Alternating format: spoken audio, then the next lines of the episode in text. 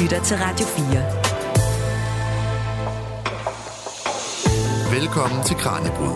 I dag med Emma Elisabeth Holtet. My knife's so nice and sharp. I want to get to work right away, if I get a chance. Good luck. Yours truly, Jack the Ripper.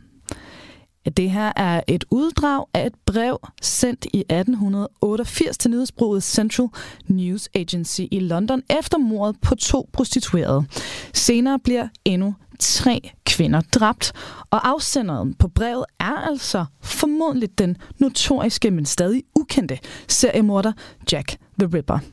Londons indbyggere er på det her tidspunkt forståeligt nok i chok. En drabsmand er løs i Whitechapels gader, og de her mor, de er så grusomme, at de kunne være taget direkte ud af et mareridt eller fra fiktionens verden. Og faktisk minder den her ukendte morder i uhyggelig grad om den skotske forfatter Robert Louis Stevensons værk Strange Case of Dr. Jekyll and Mr. Hyde, der er udkommet i 1886, altså kun to år inden Jack the Ripper slår sig løs i Londons nattemørke. Uddraget fra brevet, jeg lige læste op, det finder vi i den bog, vi dykker ned i nu. Vi skal nemlig lære netop fortællingen om dobbeltmennesket Jekyll and Hyde meget bedre at kende, når vi undersøger, hvorfor det her værk, der altså er skrevet for 138 år siden, stadig er relevant i dag. Og her igennem, der bliver vi også senere, sammen med en eller andens førende retsmediciner, klogere på virkelighedens mor, og hvor rationel vores frygt for de ukendte drabsmænd, der måske lurer i natten, den egentlig er. Velkommen til dagens Kranjebrud, og hermed altså også til der i slut 1800-tallets London, hvor fiktionen møder virkelighedens gys og gro. Du lytter til Radio 4. Til at gøre os klogere på Dr. Jekyll and Mr. Hyde, der har vi i dag forfatter og ekspert i mystiske væsener, Kenneth Bøh Andersen, med på en forbindelse fra København. Kenneth, tak fordi du var med i dag igen igen her i Kranjebrud. Selv tak, det er en fornøjelse. Og lad os kaste os øh, direkte ud i det. Hvorfor er Stevensons fortælling fra 1886 og Jekyll og Hyde-karakteren stadig relevant her i 2024? Ja, altså det er jo, det er jo, det er jo en klassiker øh, på, af, af flere årsager, tænker jeg. Som, øh, som, for det første så er det jo øh, altså sammen med Frankenstein og Dracula jo, øh, det er jo ligesom en af grundpillerne. Altså, det er jo nærmest treenigheden inden for gysergenren. Mm øh, som jo, som, altså de tre bøger, der jo ligesom indkapsler uhyret i, i sine tre forskellige former, altså det tragiske uhyre med Frankenstein, den ydre ondskab, det ydre monster med, med Dracula, og så det indre uhyre med netop Jekyll og Hyde, altså uhyret i os, ondskaben i os.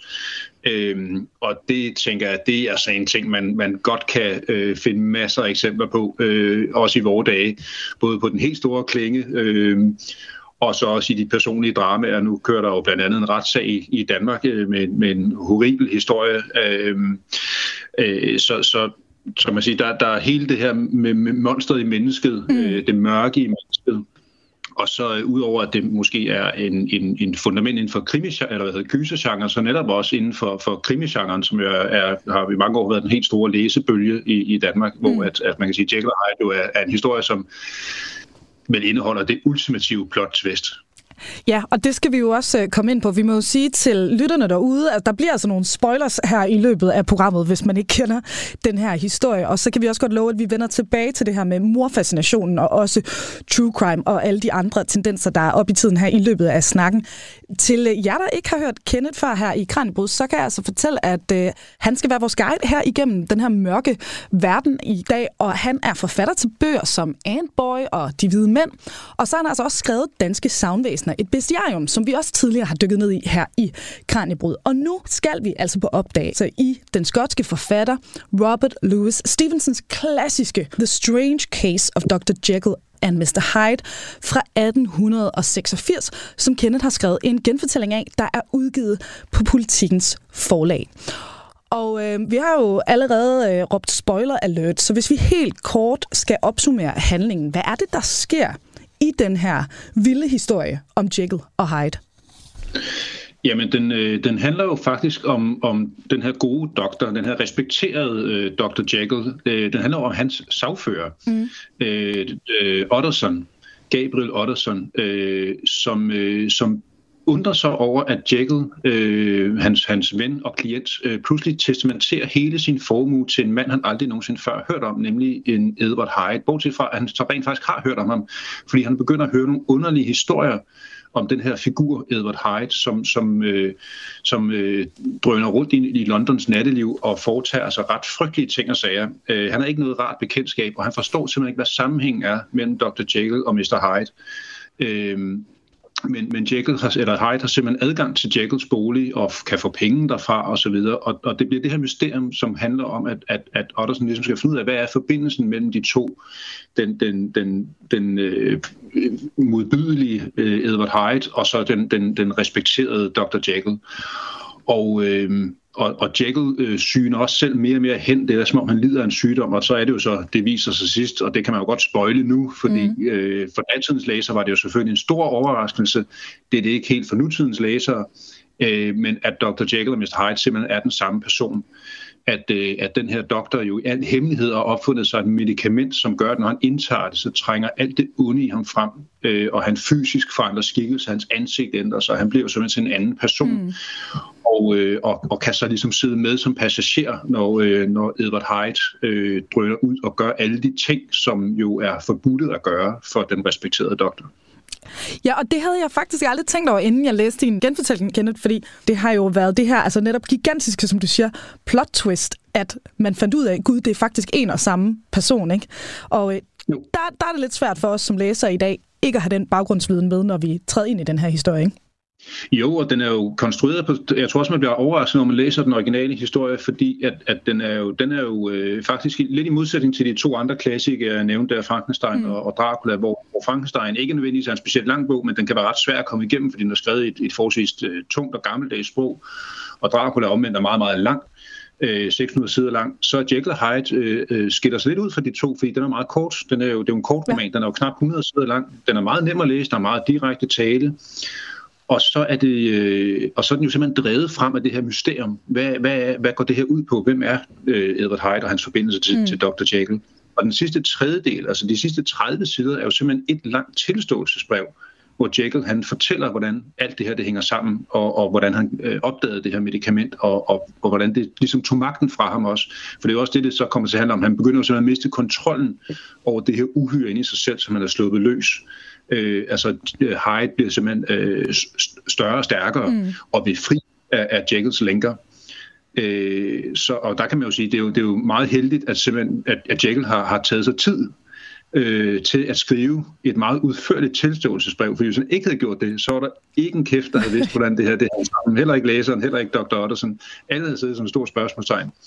Øh, men, men ja, så, så den har jeg konstrueret sådan en lille smule anderledes, netop fordi, at, at vi i dag godt ved, øh, de fleste læsere i hvert fald godt ved, at Jekyll og Hyde er den samme person. Det er jo blevet det her begreb. Du lytter til Kranjebrud på Radio 4. Hvilken scene synes du er den mest centrale i den her fortælling? Ja, en af de mest centrale, det er jo, og, og som jo sjovt nok ikke rigtig er, er på den måde med i, øh, i øh, Stevensons øh, fortælling, netop fordi, at, at det jo bliver afsløret det her tilståelsesbrev. Så der beretter han jo om, hvordan han indtager medicamentet og, og gennemgår den her fysiske transformation og, og mentale transformation, for det er jo også en forandring i sindet. Mm. Øh, men den præsenterer jeg så lidt hurtigere, fordi at jeg netop øh, gik ud fra, at, at læserne godt ved, at det er den samme person.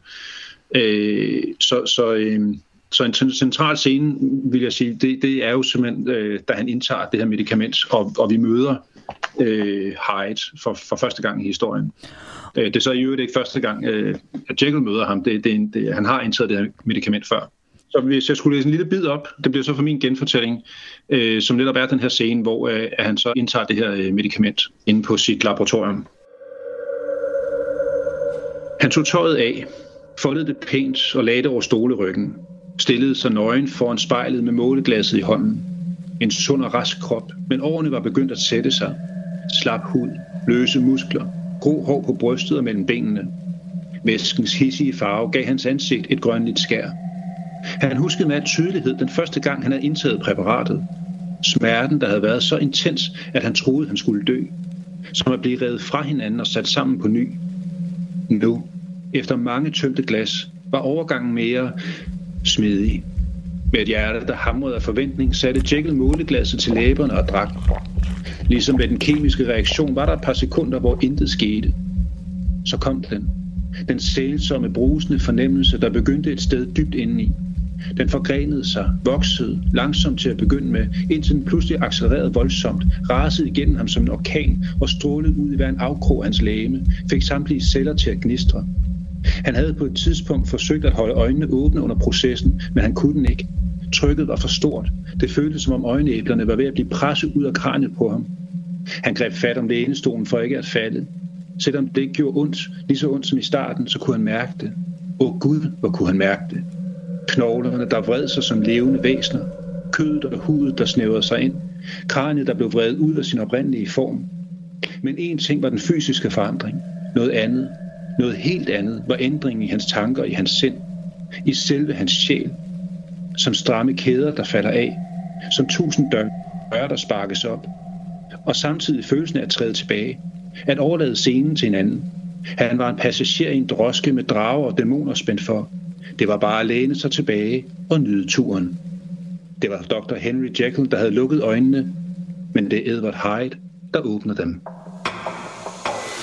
Det her er Kranjebrud på Radio 4. Til nye lyttere, vi dykker ned i fortællingen om dobbeltmennesket Dr. Jekyll and Mr. Hyde for at finde svar på, hvorfor den her gotiske roman fra 1886 stadig er relevant for læsere her i 2024 og forvandlingen fra menneske til monster, som vi lige hørte vores studiegæster ekspert i dag, Kenneth Bø Andersens udgave af her, ja, den kender vi altså også fra blandt andet savnvæsenet Varulven.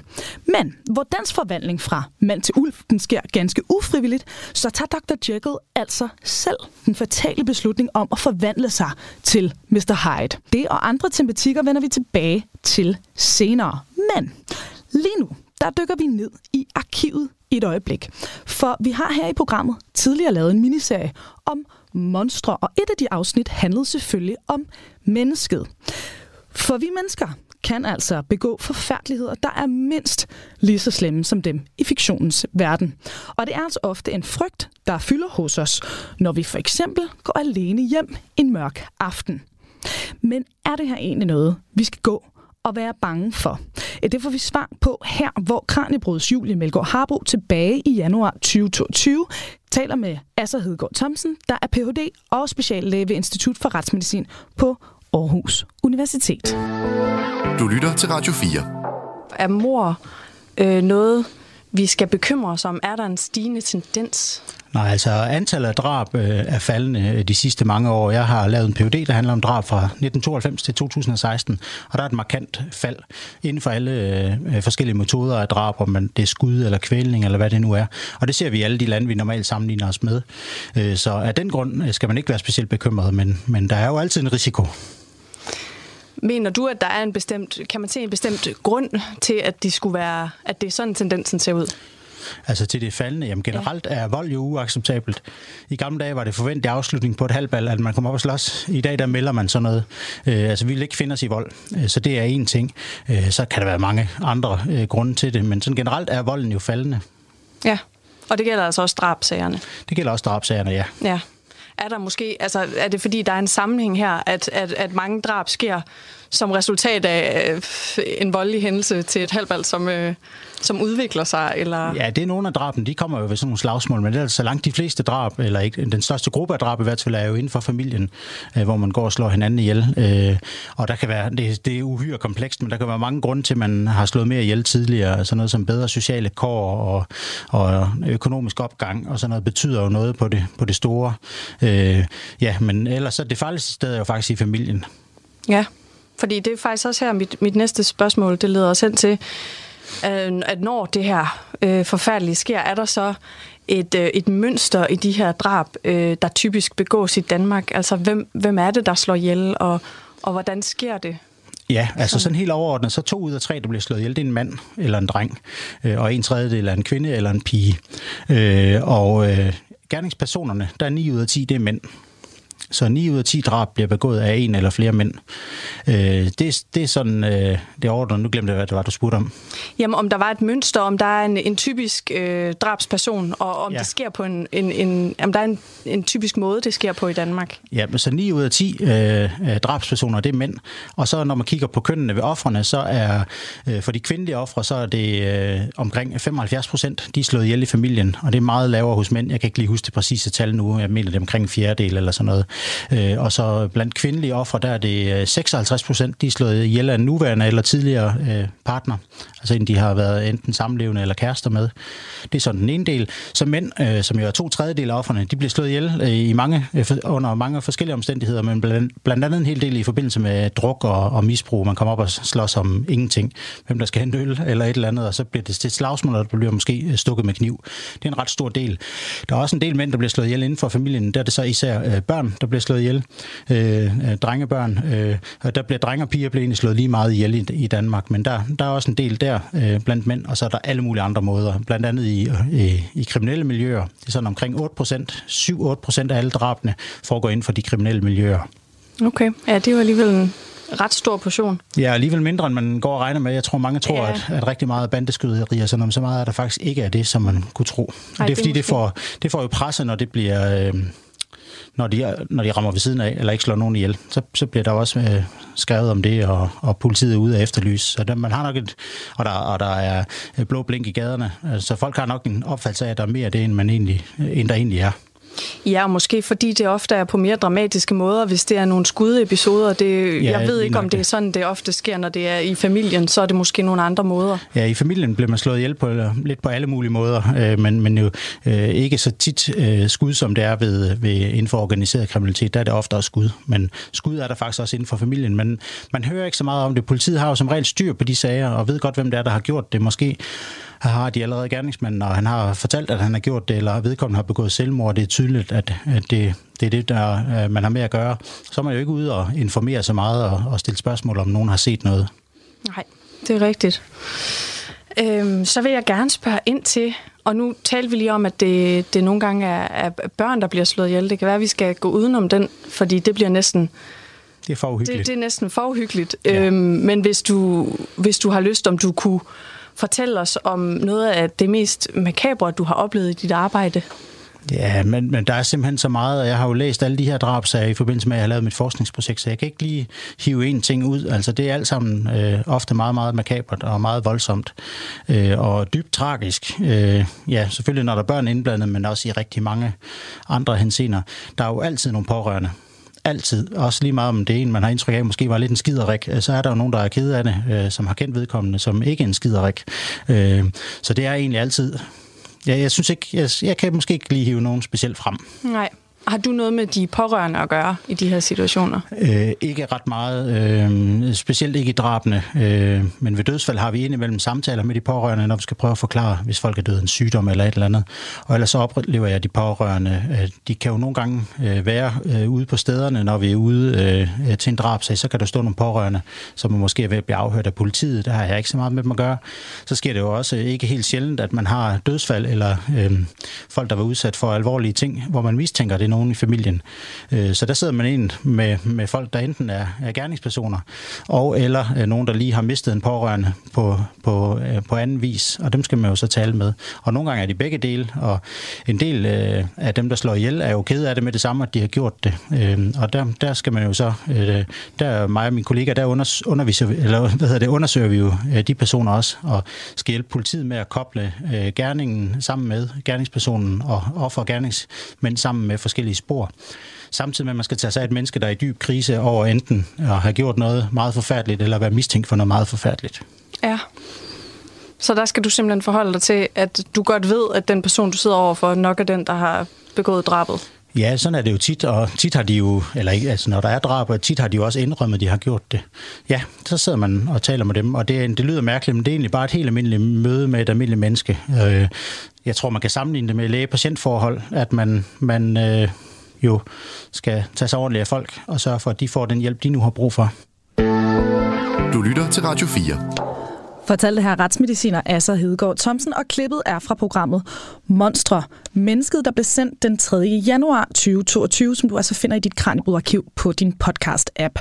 Og øh, til nye lyttere, der kan jeg fortælle, at i dagens program, der dykker vi ned i en verden af gys og gro, når vi zoomer ind på den skotske forfatter Robert Louis Stevensons klassiske gotiske novelle The Strange Case of Dr. Jekyll and Mr. Hyde fra 1886, og vi undersøger, hvorfor vi stadig er fascineret af den her mørke fortælling i 2024. Og til at gøre os klogere på det, der har vi forfatter og ekspert i mystiske væsener, Kenneth Bøh Andersen, med på en forbindelse fra København. Og Kenneth har skrevet en genfortælling af netop Jekyll og Hyde, som er udgivet på Politikens forlag. Og øh, Kenneth, grund til, at jeg tog klippet med her om det her med de rigtige drabsager, vi har også været inde på det, altså vi er jo unægteligt fascineret af, af virkelighedens forbrydelser og de her mørke sider af, af mennesket. Og selvom fortællingen om Jekyll and Hyde jo er den rene fiktion og, og sådan fuldstændig øh, urealistisk i forhold til den her forvandling, han gennemgår, så er det her med menneskets skyggeside jo utrolig velbeskrevet i den her fortælling.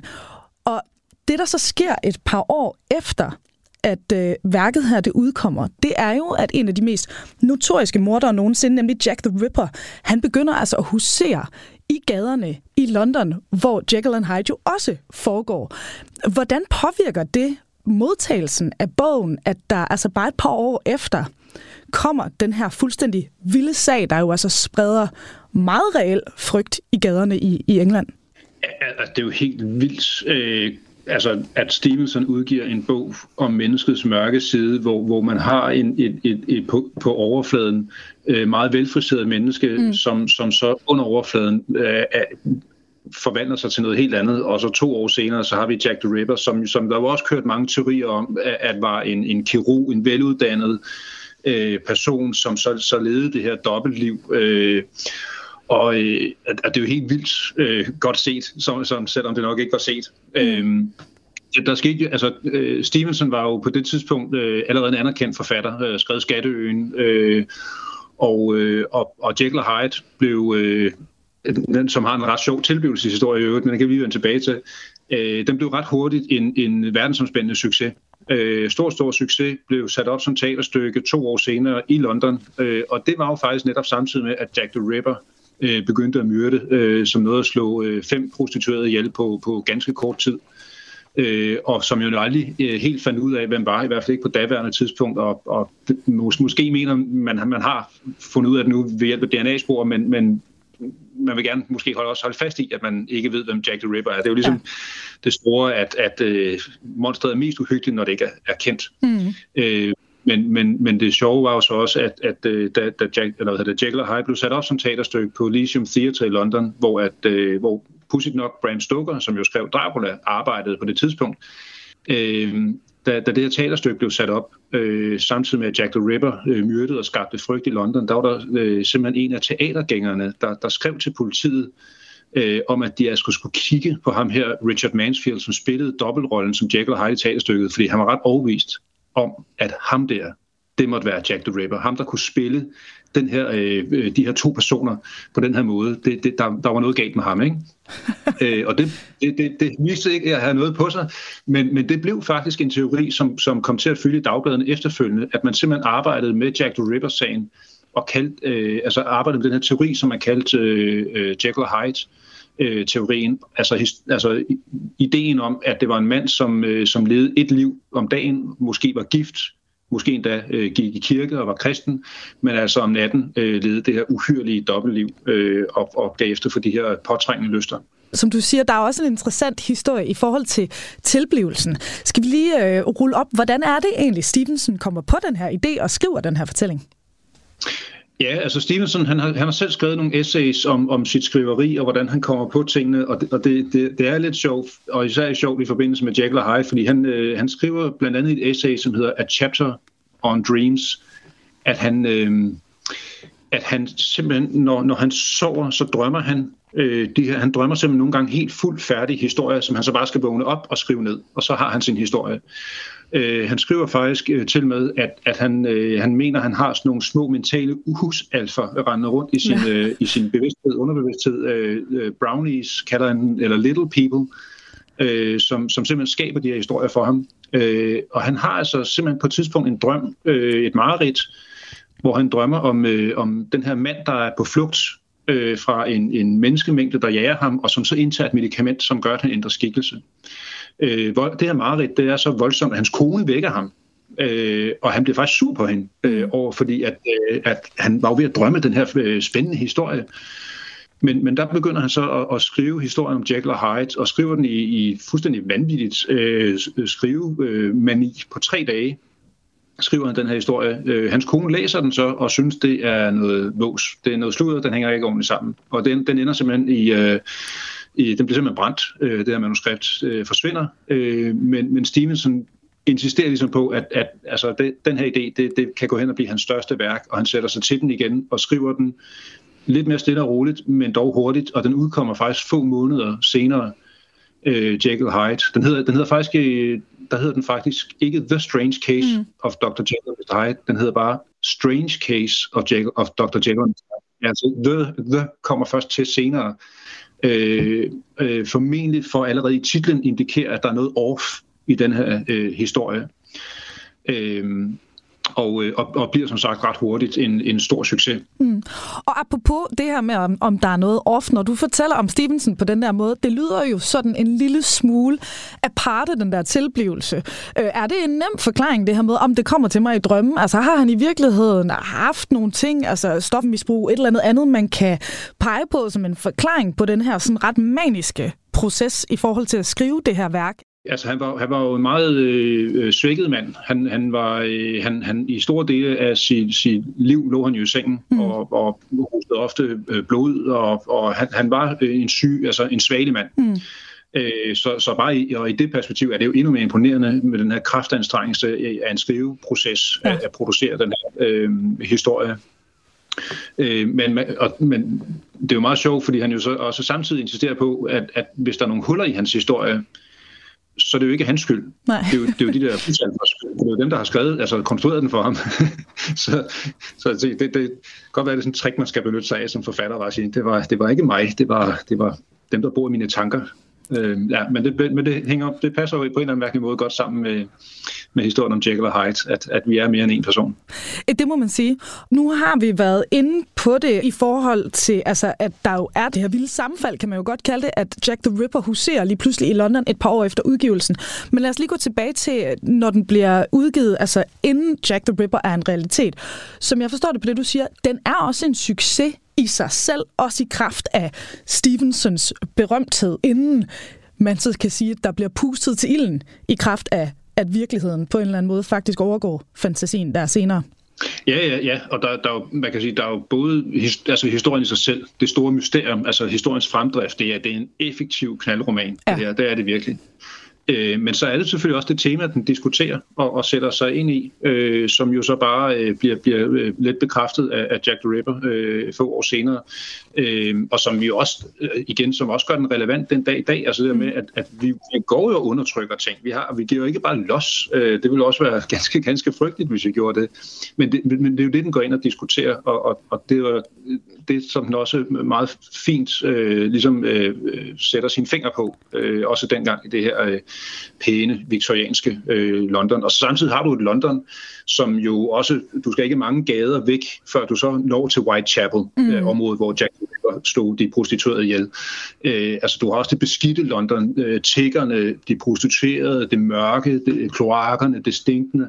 Øh, så det er jo de her to verdener, der også i der lever side om side, og, og man, man får også en fornemmelse af, når man læser historien om Jekyll og Hyde, at London i sig selv er en karakter i bogen det ja. mørke, tåget London, øh, hvor, hvor alt kan skjule sig i gyderne og i, i, i togen osv. Ikke?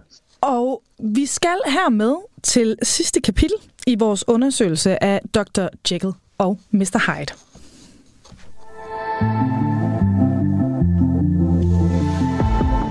Du lytter til Kranjebrud på Radio 4. altså som sagt i gang med at dykke ned i den vilde fortælling om Dr. Jekyll og Mr. Hyde, og hvad vi kan bruge den til her i 2024. Og øh, vores ekspert, der er med på en forbindelse i dag, det er Kenneth Bø Andersen, der blandt andet har skrevet en genfortælling af den her klassiske historie. Og Kenneth, som vi har været inde på flere gange, den er jo altså som sagt udgivet i 1886. Har den på en eller anden måde skiftet betydning, altså fra dens udgivelse og så frem til den måde, vi læser den på i dag? Ja, den har skiftet betydning. Det, det, altså man kan sige, nu har vi jo snakket lidt, øh, eller nævnt det jo øh, Dracula og, og Frankenstein, som, mm. som også de her øh, klassiske uhyre og der, der, der øh, og som jo har, altså, bliver brugt rigtig meget i dag i, i serier og film og så videre. Øh, og der er Jekyll og Hyde jo også anderledes, også sådan rent kulturelt. Øh, mm. Fordi altså, Jekyll og Hyde er jo gået hen og blevet et begreb, man bruger, og som de fleste kender, også selvom de overhovedet ikke kender og har læst Jack, altså historien om Jekyll og Hyde. Ja. Det her med, at det er et begreb for, for en, en, en skiftende personlighed. Øh, men, men når man spørger, nu er jeg jo en del ude at holde, holde foredrag mm. også på, på, på skoler, og, og, og der, er det, der er det meget påfaldende, at, at alle elever, og der snakker vi altså ned fra 4. klasse op til 10. klasse, de har alle sammen hørt selvfølgelig om Frankenstein. De, de, har, de har ikke læst Frankenstein, de har hørt om Frankenstein. De har alle sammen hørt om Dracula, de har ikke læst Dracula. Men de har faktisk ikke hørt om Jekyll og Hyde. De kender dem simpelthen ikke, eller kender ham ikke. Øh, og det, det er jo så først, når man på en eller anden måde øh, bliver, bliver voksen, at man, man lærer begrebet at kende øh, igen, måske uden at læse historien. Øh, så, så det er jo en anden form for øh, det er jo en anden form for klassiker, som, mm. som ikke har opnået helt det samme som de to andre øh, romaner har. Måske også fordi at, at han er svær at klæde ud som til Halloween. Øh, altså ja. øh, han, han er jo ikke han er jo ikke ikonisk på samme måde, altså rent visuelt, øh, fordi det er det indre monster. Øh, men men altså i høj grad aktuel. Du lytter til Kranjebrud på Radio 4 har jo altså, som sagt, genfortolket værket. Hvad var det, du ændrede? Og hvad har dine overvejelser omkring de her ændringer været? Altså, man kan sige, projektet med at genfortælle den var jo netop det her med, at, at øh, ja, det er blevet en begreb, vi bruger. Mm. Mange har hørt om, om Dr. Jekyll og Hyde, men, men få mennesker har egentlig læst det originale værk. Øh, hvilket er synd. Det er en, en, en, en, en vigtig historie at, at kende. Øh, i modsætning til, til for eksempel Dracula eller Frankenstein, så er den som sagt ikke særlig svær at læse. Øh, den er kort, den er, den er, den er koncentreret fortalt og sådan noget, men, men, men også gået på en eller anden måde lidt mere i, i glemmebogen. Øh, og, og, og så er der selve konstruktionen, det her med, at man godt ved nu, at Jekyll og Hyde er den samme person, og tilståelsesbrevet, der kommer til sidst. Og det er en af de store ting, jeg sådan har ændret, det er, det er, det er de samme begivenheder, og, og jeg vil det der var ideen, det var også, at når man havde læst min version af Jekyll og Hyde, så kendte man Stevensons Jekyll og Hyde, men, men fortalt med det i mente, at, at øh, plot-twistet er kendt og sådan noget. Det gav mig så til gengæld nogle, nogle andre muligheder, fordi Stevenson får ikke mulighed for at gå ind i hovedet på hverken Jekyll og Hyde, øh, netop fordi han vil holdes mm. med hemmelighed, at de er den samme person. Men i og med, at jeg så tidligere i bogen afslørede, at de er den samme person, så kunne jeg jo så også træde ind i hovedet på, på både doktoren og hans, hans øh, andet jeg, og, og, og øh, høre, hvad de tænker om det hele, og føler om det hele. Øh, og man kan sige, jeg tror også, nogen vil måske blive, jeg ved ikke, om man ligefrem kan bruge ordet skuffet, når de læser den originale roman, men det her med, at, at Hyde er ligesom blevet en, han er, han er vokset i folks bevidsthed. Han, han er ligesom han er, det, han er menneskets ultimative mm. ondskab. Så han må jo gøre virkelig, virkelig modbydelige ting. Nu, nu har vi snakket om Jack the Ripper og sådan noget, ikke? Men, men det pudsige er, at vi får faktisk aldrig at vide i Stevensons historie, hvad han egentlig render rundt og laver. Nej. Altså, hvad, hvad, for at vide, at han gør onde ting, men ikke hvad det er. Og det kan der selvfølgelig godt være noget uhyggeligt i, men der er jo ret stor forskel på, om, om han render rundt og sparker herreløse hunde, øh, eller han slår børn ihjel, for eksempel. Øh, og i og med, at jeg kunne træde ind i hovedet på Hyde, så kunne jeg så også åbne lidt op, altså løfte lidt af sløret for, hvad det er, han render rundt og laver. Men jeg er også nødt til at gøre det på sådan en måde, at man skal stadigvæk acceptere, at Jekyll vil fortsætte med at indtage medicamentet. Så han kan jo ikke bare rende rundt ud og, og myrde løs, fordi så vil Jekyll selvfølgelig sige, det der, det skal jeg nok lige holde mig fra. Ja. Øhm, men, men, men det var finde en eller anden afvejning. Og der har jeg så også smidt det ind i min historie, at de faktisk er lidt i stand til at blokere for hinanden. Så Hyde han lærer simpelthen at lukke lidt af for Jekyll, så når de der lyster, de voldsomme lyster, begynder at overtage, så kan han lukke Jekyll, lukke Jekyll lidt ude og, og, og, og så virkelig øh, slå sig løs. Ikke? Ja, og apropos øh, netop forskellen på originalværket og dit eget, jeg ved, du har fundet to bidder til os, for at vi ligesom også kan høre øh, forskellen på din genfortolkning og så øh, Stevensons øh, oprindelige tekst. Hvad er det for to bidder, du har fundet frem, og hvorfor er det lige netop dem, vi skal høre nu? Øhm, det her, det er øh, det her, hvor, hvor Hyde, han øh, for alvor går amok. Øh, han, uh, Jekyll har ligesom lukket af for ham, det er, han, han, for han begynder pludselig, efter han, selv efter han ikke har indtaget medicamentet, begynder han nogle måneder at vågne op og kan se, at hans hånd er forandret, ja. at, at, at Fight simpelthen er ved at trænge igennem, øh, og han, øh, han, han lukker helt af for eksperimentet, men til sidst kan han alligevel ikke lade være. Han indtager det en enkelt gang. Han skal lige prøve en sidste gang. Og så er det altså Hyde, der i mange måneder nu har været spadet inde i Jekylls krop, fare ud med et brøl ud natten, og, øh, og, og slår, slår ihjel simpelthen. Og det bliver overværet af en øh, tjenestepige, og det er simpelthen gennem hendes, det er hende, der ser øh, scenen. Ja. Og lad os lige høre øh, biden først fra originalværket her. Det er min kollega Kasper Fris, der her læser op. Næsten et år senere, i oktober måned 18, opskræmmedes London af et sjældent brutalt mor, der vagte sig meget mere opsigt på grund af offerets fremtrædende stilling i samfundet. De nærmere omstændigheder ved det mor var få og oprørende. En tjenestepige, der boede alene i et hus, ikke ret langt fra floden, var gået op på sit værelse ved 11-tiden. Skønt der ud på natten sænkede sig en tåge over byen, var himlen uden skyer tidligere på aftenen, og den lille gade, hvortil der var udsigt fra pigens vindue, var klart oplyst af fuldmånen. Hun var åbenbart noget romantisk anlagt, for hun satte sig på sin kiste lige under vinduet og hensank i drømmerier. Aldrig, sagde hun senere, når hun med strømmende tårer fortalte om den oplevelse. Aldrig havde hun følt sig mere fredeligt stemt over for alle mennesker, eller tænkt mere venligt på verden. Og mens hun sad der, så hun en smuk, gammel, hvidhåret herre kom gående hen ad gaden, og fra den modsatte side en meget lille mand, som hun i begyndelsen ikke interesserede sig videre for. Da de to kom ud for hinanden, hvad der skete lige neden for pigens vindue, bukkede den ældre herre og talte meget høfligt til den anden. Det lod ikke til, at det han sagde var af større vigtighed. Af den måde, han pegede på, så det nærmest ud, som om han spurgte om vej. Men månen skinnede på hans ansigt, mens han talte, og pigen nød at se på det, fordi det var, som om det udstrålede en uskyldig og gammeldags form for venlighed, men samtidig noget ophøjet, som om han, og med god grund, var godt tilfreds med sig selv. Lidt efter lidt faldt hendes blik på den anden mand, og til sin forbavselse genkendte hun ham som en herr Hyde, der engang havde besøgt hendes herre, og som hun straks havde fattet uvilje imod. Han stod og legede med en tung stok, som han havde i hånden.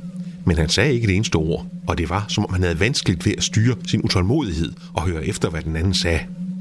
Og så pludselig brød han ud i et hæftigt raseri, stampede med foden, svingede med stokken og opførte sig, som pigen beskrev det, i det hele taget som en vanvittig. Den gamle herre trådte et skridt tilbage, som om han var blevet meget overrasket og lidt krænket.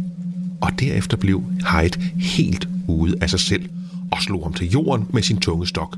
Og i næste øjeblik begyndte han med et fuldkommen abeagtigt raseri at trampe på sit offer og lade det regne ned over ham med stokkeslag, så hun kunne høre knoglerne kvases. Til sidst blev lægemet sparket ud på kørebanen, og synet og lydene var så redselsfulde, at pigen besvimede.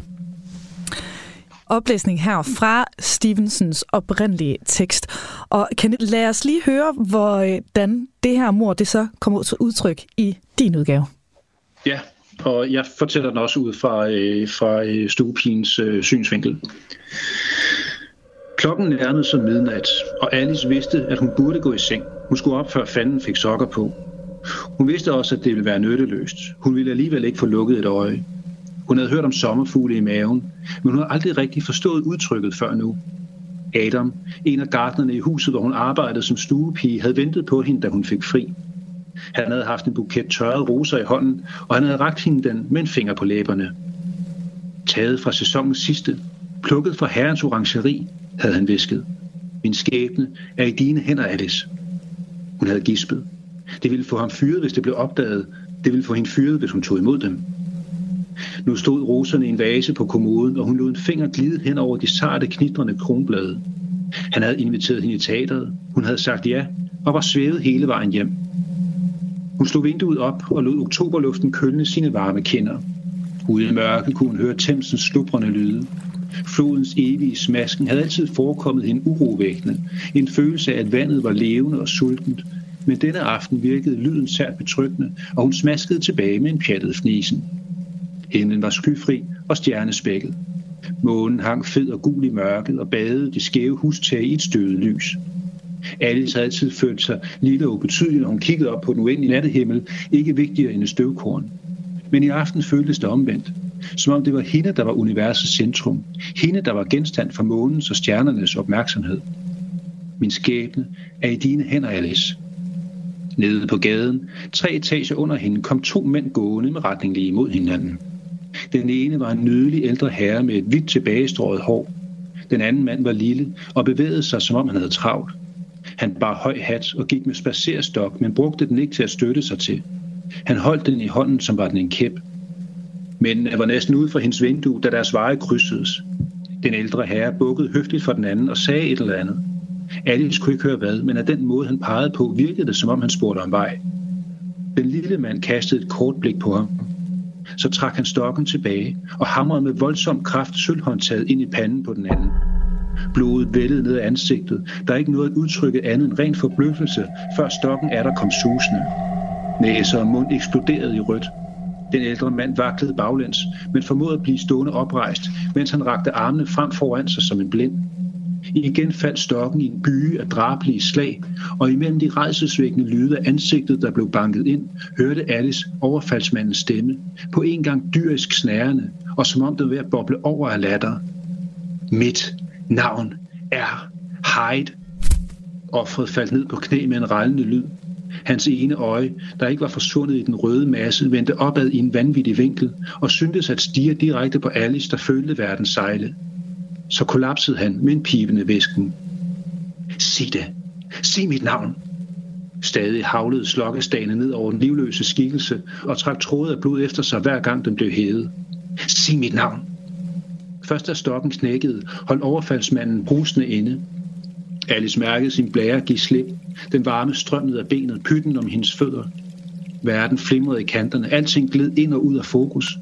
Hun trak sig væk fra vinduet, men nåede at se manden opfange bevægelsen og dreje hovedet. Havde han set hende? Åh Gud, havde han set hende? Hun kunne ikke få luft. Sorte pletter voksede frem for hendes blik, og hun vidste, at hun var ved at miste bevidstheden. Sig mit navn. Trække vejret. Hun må trække vejret. Men hendes krop ville ikke som hun. Den var ved at lukke ned. Sig mit navn. Hyde, viskede hun, uden at ane, om hun gjorde det.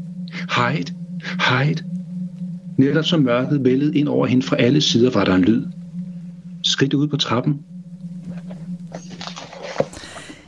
Ja, og øh, Kenneth, nu øh, er det jo min øh, mening, det her, men altså, jeg synes jo, din udgave er noget mere uhyggelig skrevet end den originale. Den er jo også mere grafisk i sin beskrivelse af volden, men også det her med, at man jo virkelig forstår, hvor bange Alice også er i, i det her øjeblik. Ikke? Tror du, vi som læsere i dag har et større behov for sådan at få udpenslet de her mere uhyggelige dele af historier, simpelthen fordi vi bliver udsat for så meget true crime og altså virkelig drab og så videre. Ja, altså både og vil jeg sige, fordi man kan sige, det grafiske og, og udpenslet, jeg, jeg, vil, jeg vil meget nødigt gøre det til en splatter scene, mm. men, men det er selvfølgelig en voldsom scene. Han slår den her mand ihjel, øh, banker ham selv ihjel med, med sin stok, og, og, og det, der var, øh, var det mere vigtige, synes jeg, i den scene, øh, som, som du også nævner, det er jo simpelthen Alices reaktion. Altså, at, at man igennem hendes reaktion øh, simpelthen forstår, hvor uhyggeligt det er, det hun ser. At hun simpelthen forstår, at man forstår, hvor uhyggelig Hyde han egentlig er. Øh, og, og hvor ukontrollabel han er. Og man simpelthen ikke ved, hvad den her øh, mand kan finde på. Øh, og scenen, de to, to scener viser også en, en anden forskel, synes jeg, fordi øh, i, i den originale, der er der jo det her med, at hun genkender Hyde, mm. øh, fordi han har været hjemme hos hendes herre, og det begyndte jeg faktisk også at spekulere over, hvad, altså, hvad, hvad, for, hvad er forbindelsen mellem de to? Hvorfor har han været der? Og hun synes, han er ubehagelig. Hvad, hvad, hvad har Hyde øh, med hendes herre at gøre? Og der begyndte jeg at digte en længere afpresningssag og sådan noget, øh, men, men det tog ligesom fokus væk fra det, der var, var det helt centrale, som vi skulle frem til, nemlig klimaks i den her scene, altså mordet på, øh, på, mm. på den her herre. Og så er i stedet for Hyde, der simpelthen i sin, sin vrede over at være spærret inde, og samtidig gerne vil vise verden, hvem han er. Han er jo fanget mellem at være i, i Jekylls lænker, og samtidig gerne vil være fri af alt. Ja. Øh, det er jo det spændende, at han bevæger sig i, at han simpelthen ikke kan holde sit navn hemmeligt. Han, han vil, vil have, at verden skal kende ham. Øhm, jeg går så senere i bogen går jeg tilbage til, til netop til Alice, øh, og der får man så at vide, hvad har, hvad har det her, hun har overvejet, hvad, hvad har det af betydning for hende? Fordi det har simpelthen, det her møde det har simpelthen været så voldsomt, at det, det får ret stor betydning for, for hendes velbefindende senere, mm. også selvom hun faktisk ikke møder Hyde igen. En anden sjov ting, der, der jo også er, som, som også bliver nævnt øh, hos Stevenson, det er det her med, at Hyde er lille. Ja. Øh, som er en ret sjov pointe. Øh, nu, har der, nu har vi snakket om filmatiseringer, og der har været mange filmatiseringer af Hyde, øh, af Jekyll og Hyde, hvor, han, hvor Hyde bliver bliver portrætteret på forskellige vis rent visuelt. Øh, både som den meget øh, flotte, dragende, mørke, øh, det har John Malkovich blandt andet øh, spillet ham så som. Øh, så har han været nærmest en vandskabningsagtig øh, med, med, med udbulnet hoved, og, og det, har, øh, det har Michael Caine mm. øh, spillet ham så. Så har han lignet en, hvor han nærmest ligner sådan en komisk varulv, mm. øh, hvor man også tænker, hvordan render du rundt i Londons natteliv? Hvorfor er der ikke nogen, der synes, det er men han ligner jo faktisk bare en mand. Mm. Det, det, det, det er jo en vigtig pointe. Han ligner bare en mand. Han er meget lille. Øh, det gør Stevenson meget ud at beskrive som, at han nærmest er, er dværgagtig i størrelse. Og det er, er den her ret fede forklaring med, at, at Jekyll har simpelthen aldrig dyrket den her øh, undertrykte side af sig selv, altså mørket. Og derfor er den side af ham ikke særlig udviklet. Og derfor er Hyde fysisk meget lille. Øh, og jeg lader ham så i min genfortælling øh, gradvist vokse, altså simpelthen i højde, mm. i fysik, blive større og større, i, i takt med, at han får mere frihed, han, han kommer oftere til udtryk, han bliver simpelthen stærkere, og, og i det med også, at han, han til sidst kan tage kontrollen fra, øh, fra øh, Dr. Jekyll.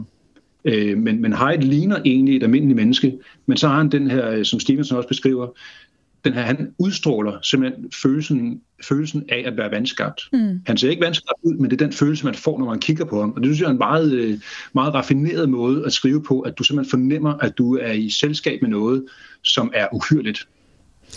Ja, og jo lidt en fornemmelse, man også godt kan, genkendt fra nogen af virkelighedens forbrydere. Ikke? Øhm, og hvis lytterne nu sidder derude og tænker, at, at de altså gerne vil lære mere om den her fortælling, udover selvfølgelig at gribe fat i din genfortælling og også originalværket, Kenneth, er der så noget, vi kan anbefale til dem? Altså øh, bøger, film, serier, et eller andet, øh, som du synes er det bedste, hvis man vil nørde ned i Jekyll og Hyde-universet? Ja, altså, øh, jeg synes jo blandt andet, øh, at man skal, man skal, hvis man gerne vil på en tv-serie, som, som dyrker det her øh, gotiske miljø og Jack the Ripper, så skal man prøve at se Penny Dreadful, ja. som, øh, som foregår der i, i London i, i 18, omkring Jack the Ripper-tiden, ikke 1888, øh, og som simpelthen samler alle de her øh, øh, ikoniske figurer fra de klassiske øh, øh, gyserværker, altså øh, Frankensteins uhyre, Victor Frankenstein, øh, Jekyll og Hyde, øh, Dracula, vampyrerne, mm. øh, Jack the Ripper som sagt med, ikke? Øh, og, og jeg, jeg vil så dog sige, at lige den serie, så er det ikke, det er ikke, øh, det er ikke Jekyll og Hyde, der sådan er, er udslagsgivende, men, men faktisk Frankenstein, og den fortælling er rigtig, rigtig god. I forhold til Jekyll og Hyde, øh, så, har, øh, så har Stephen King tilbage i 80'erne, Stephen King, som jo er, er vores, tid, øh, vores tids største gyserforfatter, mm skrevet en, øh, en, en, øh, en faktabog om gysergenren, hvor han diskuterer gysergenren. Øh, Dance Macabre hedder den.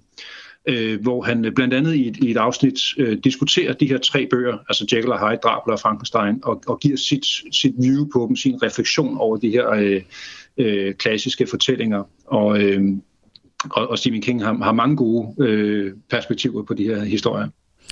Og vi skal som altid nu runde afsnittet her af med, med dagens lektion. Hvis der er én ting, som du håber lytterne de tager med sig fra den her fortælling om Dr. Jekyll og Mr. Hyde, hvad synes du så, det skal være? Øh, ja, men det er jo noget med den her refleksion over den her mørke side. Øh, det er jo, den, den, den, den diskuterer en form for, for kirken, vil jo kalde det arvesynd. Øh, mm. Har vi rent faktisk det? Jeg, sy- jeg synes, det der er, er ret vildt at tænke på med Jekyll og Hyde, det er jo det her med, at han kommer jo ud, den her anden person, og kalder sig Edward Hyde. Og der er ikke nogen forklaring på, hvor, hvor kommer det navn fra? Hvorfor hedder han lige præcis det? Øh, og det synes jeg bare er en sjov tanke. Hvad vil vi, hvad vil vores andet jeg hedde, hvis nu det var os, der indtog det der medicament? Og det kan alle lytterne så øh, sidde derude og tænke over, hvad er det, de hver enkelt sidder og gemmer på. Det bliver altså hermed ordene i dagens Kranjebrud, hvor vi er blevet klogere på Dr. Jekyll og Mr. Hyde og vores guide igennem fortællingen. Og den her ikoniske dobbeltfigur i fiktionen, det har altså været forfatter Kenneth Bø Andersen, der har skrevet en genfortælling af den klassiske fortælling, der er udgivet på Politikens forlag. Kenneth, tusind tak, fordi du var med endnu en gang her i Kranjebrud. Selv tak. Du lytter til Kranjebrud på Radio 4. Det er hermed næsten alt for dagens omgang af Kranjebrud.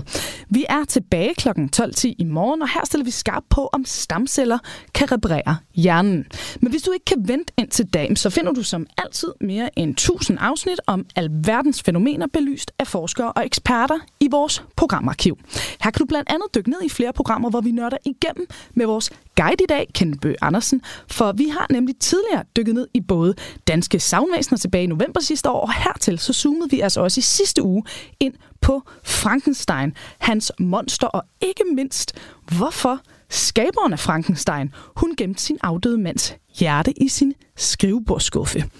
Tidligere i dagens afsnit, der hørte vi også et indslag med retsmediciner Asser Hedegaard Thomsen, og hvis du vil dykke endnu længere ned i virkelighedens forbrydelser sammen med ham, ja, så finder du det fulde afsnit, der hedder Monstre, mennesket i arkivet fra januar 2022. Nu er det tid til nyhederne her på kanalen, og derfor er der ikke andet tilbage end at sige på genhør. Og tak fordi du lytter med. Mit navn det er Emma Elisabeth Holtet, og programmet er produceret af Videnslyd for Radio 4. Man skal forestille sig sådan et typisk norsk landskab med små fjeldtoppe og får og geder og den slags.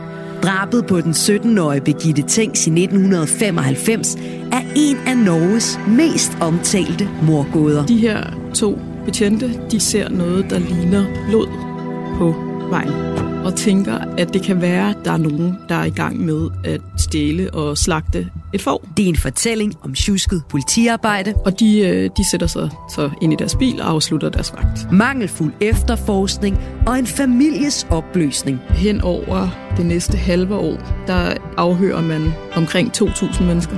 Lyt med, når Krimiland gennemgår den endnu uopklarede morsag. Du finder det i Radio 4's app, eller der, hvor du lytter til podcast.